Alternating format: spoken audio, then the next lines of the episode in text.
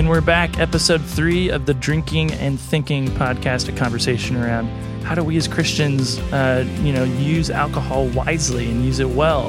Uh, and it just, you know, this episode is going to be about kind of the numerics and the nuts and bolts of the CSF alcohol policy. But before you jump into this episode, I want to give you a couple of disclaimers. One, if this is the first episode you're listening to, go back, go back to the first one. Listen to all the great scriptures that we've kind of uh, have influenced us crafting this policy. Listen to the second episode of all the kind of the wisdom and the theology that we want to wrestle with when it comes to this conversation. Don't just jump into the numbers because the wisdom is super important.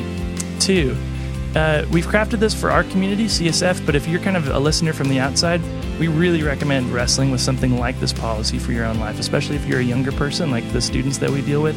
This can also be really helpful to you. So we aren't trying to create something where you're like, oh, this is this is CSF, it isn't for me.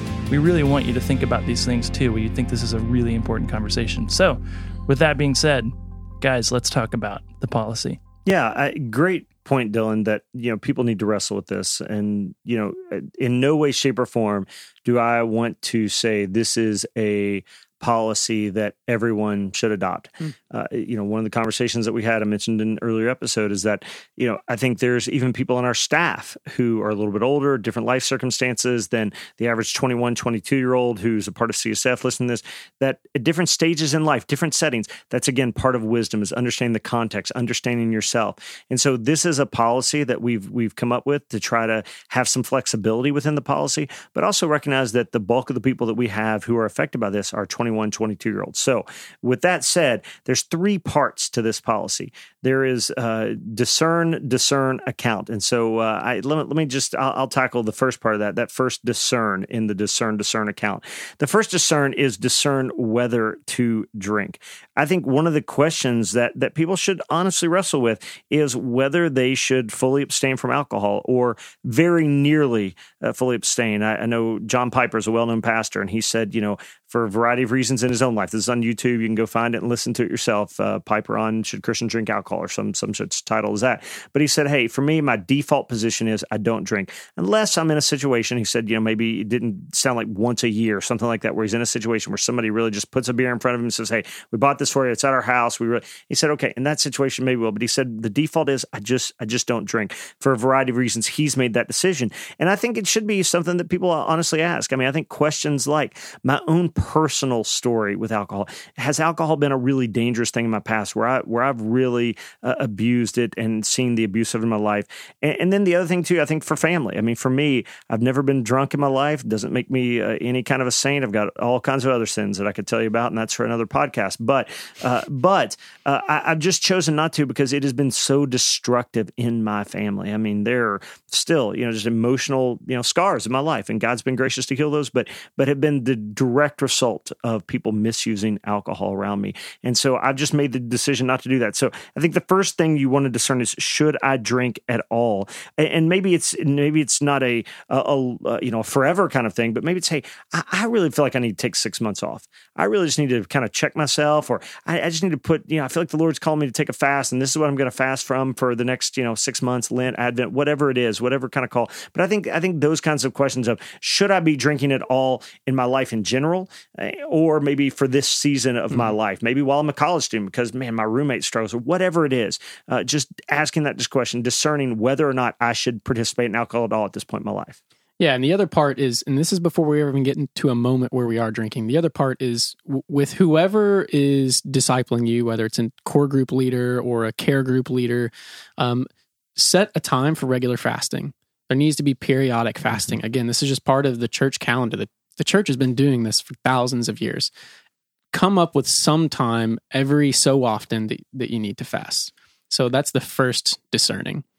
Second, second discern, CJ. You want to hit that? The second moment of discerning is when you're actually in the moment and you're like, "Oh, this is a moment where I could drink or I might not drink." And and what the wisdom that we want you to show is deciding and discerning whether this is an appropriate moment to drink and what that means practically, whether this is the first, second drink, yeah. whatever it is. Yeah, what, what would be some what some practical questions? Practically, start asking the right questions. Is this a time to celebrate with community in a God honoring way? Would not drinking in this moment be a better witness to someone I'm with or someone that I know is around and watching? why do I want to have it? Do I have hidden motivations and Mhm. selfish reasons, Mhm. peer pressure, escaping or, or dulling pain? Yeah, did, this- I, did I just bomb a test? Right. D- Yeah. Does this put me in a compromising situation with someone? You know, am I at a party where uh, I know I could be compromised if, if I drink, if my inhibitions get, get lowered? Are you drinking in a manner that sets you apart from a broken drinking culture on campus? Are you being a prophetic witness in how you're drinking? Would you want to not tell somebody that you drank in this scenario? Is there a good reason to have a second drink, right? If you're having one drink, is there a good reason to have a second? Or are you just wanting to drink because you think you can? And then have you drank too much this week, this month? Do you do you feel like you shouldn't drink because it would be it would be too frequent based on um, based on what you've already decided to do with Yeah. your with your accountability leader? Yeah, a friend of mine who uh, you know has a fairly healthy relationship with alcohol, but he has some family history and whatever in his life. And he was sharing with me. He said, "Hey, you know, I, I got to where I was coming home at night, and and almost every night, you know, three or four or five nights a week was, hey, I got to have a beer, got to have a beer." And he was like, and he recognized it. It went from I want to have a beer to I feel like I got to have a beer.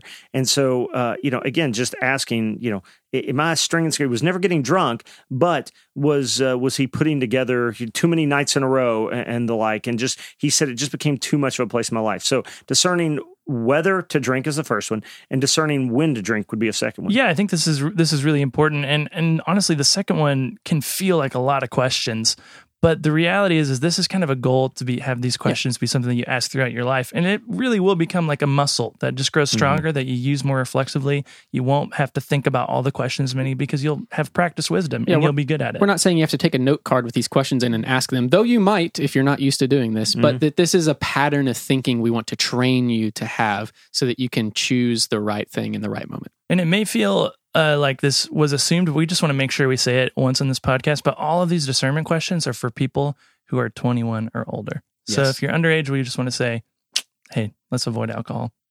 The second part of the policy is discerning when. So this is when you're actually in the moment and you're faced with whether you should or shouldn't or can or can't drink. There's a there's an opportunity before you. And so what we want this part of the policy to be is training you how to think whether it is uh, an opportunity to drink wisely. So in every time you're faced with the opportunity to drink, ask yourself certain questions. Right? Is this a time to celebrate with community in a God honoring way? Would not drinking in this moment be a better witness to someone I'm with or someone I know is around and watching? Why do I want it? Do I have hidden motivations? You know, some sort of selfish reason? Is there peer pressure? Am I trying to escape something bad that happened? I bombed a test or whatever. Is partaking putting me into a compromising situation? Am I around people where if I have my inhibitions lowered, I could be taken advantage of? Mm-hmm. Are you drinking in a manner that sets you apart from the broken drinking culture on campus? Are you acting as a prophetic witness when you're drinking?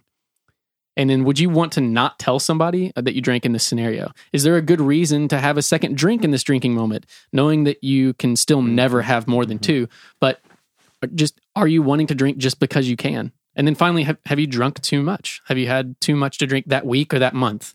And if you've drank a little bit too often, just don't do it. Trying to set the pattern in your in your life of of moderate drinking.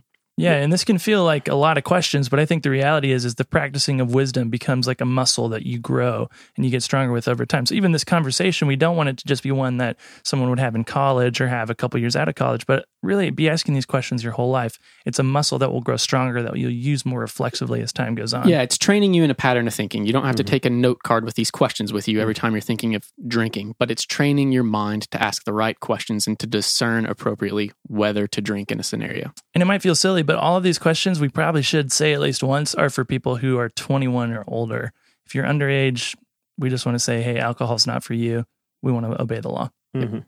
Yeah, yeah. So that that third part we said discern, discern, account. Yes. And and at this point we we need to probably talk numbers. I mean, numbers are in the Bible, and so at different points, and so you know n- the Bible's not obsessed with numbers, but they're in there. And so I think you know we don't want to be obsessed with numbers, but I, I think at this point it, it would be in, careful. It would be important for us to to mention numbers. Certainly, even the laws of the land. Uh, you know, if your you know your blood alcohol content's a certain level, then you shouldn't be driving a vehicle. There there are numeric attachments to that, and so for CSF, this is where you know in past policies people have have gotten hung up, but we've really tried to to blend some some some clear guidelines because if you have a policy that doesn't have clarity, then it's just a mess. It's a, Yeah. a help to no one. But also to have some flexibility. And so here's here's what we'd say is that we kind of have this. You might call it a one two policy. Uh, so the one two policy would be to say this is that if there's a setting, you know, on, on a given week, you know, once a week, if you find a setting where you can go have two drinks, and, and that's where we would say two drinks is kind of a ceiling. Yep. Uh, most people could probably handle two drinks, though. Again, using wisdom. If if you're somebody who go, hey, you know, I'm I'm smaller, I don't drink a whole lot. Maybe two drinks is too many, and I would always say you should always ask, should I have a second drink? Is a second drink does it really help me celebrate and enhance the moment that God's given us here? So, uh, you know, two drinks in a setting, no more than two drinks in a setting, and always asking the question, should I even have the second drink? But but if you have one of those settings a week on a given week, that's fine. Let, let that's that's great. Um, now, where the two comes in, the one two policy is uh, if you have a second setting in a given week, that's okay. But what we're asking is, is that you reach out to an accountability partner and share with them. You don't have to do it beforehand. You're not asking permission or whatever, but you're just inviting their wisdom into your life. Say, hey, had a couple of moments this last week. Is is that okay? Does that seem sensible? And I know I used a, an example of someone on our staff and and was talking to him. I said, hey, if he calls me once a month and says, hey, I had a second moment, and in part it's because I know this person. I know he has a healthy relationship with alcohol. He he doesn't go out and get drunk and, and these sorts of things. Doesn't struggle with that. His family, insofar as I know, has any kind of background. That's just said, hey, if he calls me once a month and says, "Hey, there were two drinking moments this past week where I had a, I had one drink here, a couple of drinks there on a different night," uh, you know, I, am totally fine with that. I'm not batting an eye at it. But he starts to call me, you know, and says, "Hey, you know, um, I had a couple of times, uh, two or three weeks out of the month." then I start to go, "Hey, maybe this for for the moment, the prophetic witness of campus, and and and he's still at a fairly young age. Maybe you need to dial this back a little bit." But just, I, I you know, I just there's flexibility here. There there's because having to drink twice a week is not a sin. Yeah. But again, we're just trying to set up a, a policy that gives guardrails for people. Yeah, and the, the accountability part is looking for patterns. You're giving somebody authorization to look for patterns that you might not be thinking about. And so the, again, you're not asking permission. What you're doing is just telling your accountability partner what you've done. And then they're going to look and see, hey, is there maybe a pattern here that you're not seeing where you're indulging just a little bit too much given our context who you are and and, and uh, how we need to be approaching alcohol on a campus. And if they think that you've done it a little bit too much, they might ask you to take a week off. And again, fasting is not punitive. It's not a punishment. It's not saying you've sinned. It's not saying you've done anything wrong. Mm. It's a time to reorient. It's a corrective and it's preventative.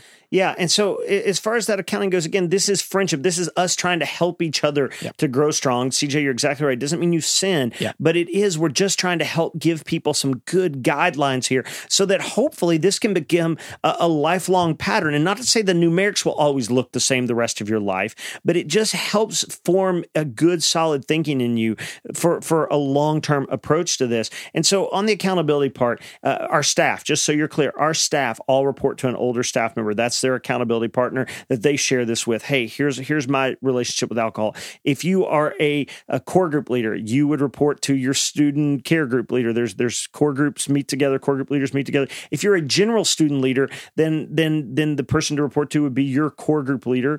Um, if if you're a, just a student, we don't ask a general student who's not a you know not in an official CSF leadership role to necessarily adhere to this policy, but I would I really want to invite you to do that, and I would invite you to say, hey, I'm going to invite into my life an older Christian. Uh, maybe it's a CSF staff person, someone who's got some Christian maturity and wisdom. Don't just pick your buddy because you know that, hey, they'll let me get away with anything, but have someone with some real wisdom that you invite into your life because I suspect it will, it, those conversations will become more than about alcohol, mm-hmm. but about how to live uh, faithfully and, and wisely in all of life. Yep. So discerning, discerning accounting. That's our policy. Living wise. That's great. The one two policy. I really think this is one of the best numerical guardrails to help us practice the wisdom and prophetic witness that we talked about in all of the episodes. So in the next episode, we've got a little special treat for you. We're going to do some sort of role playing masterpiece theater, kind of reenacting what does it look like scenario wise to follow this policy.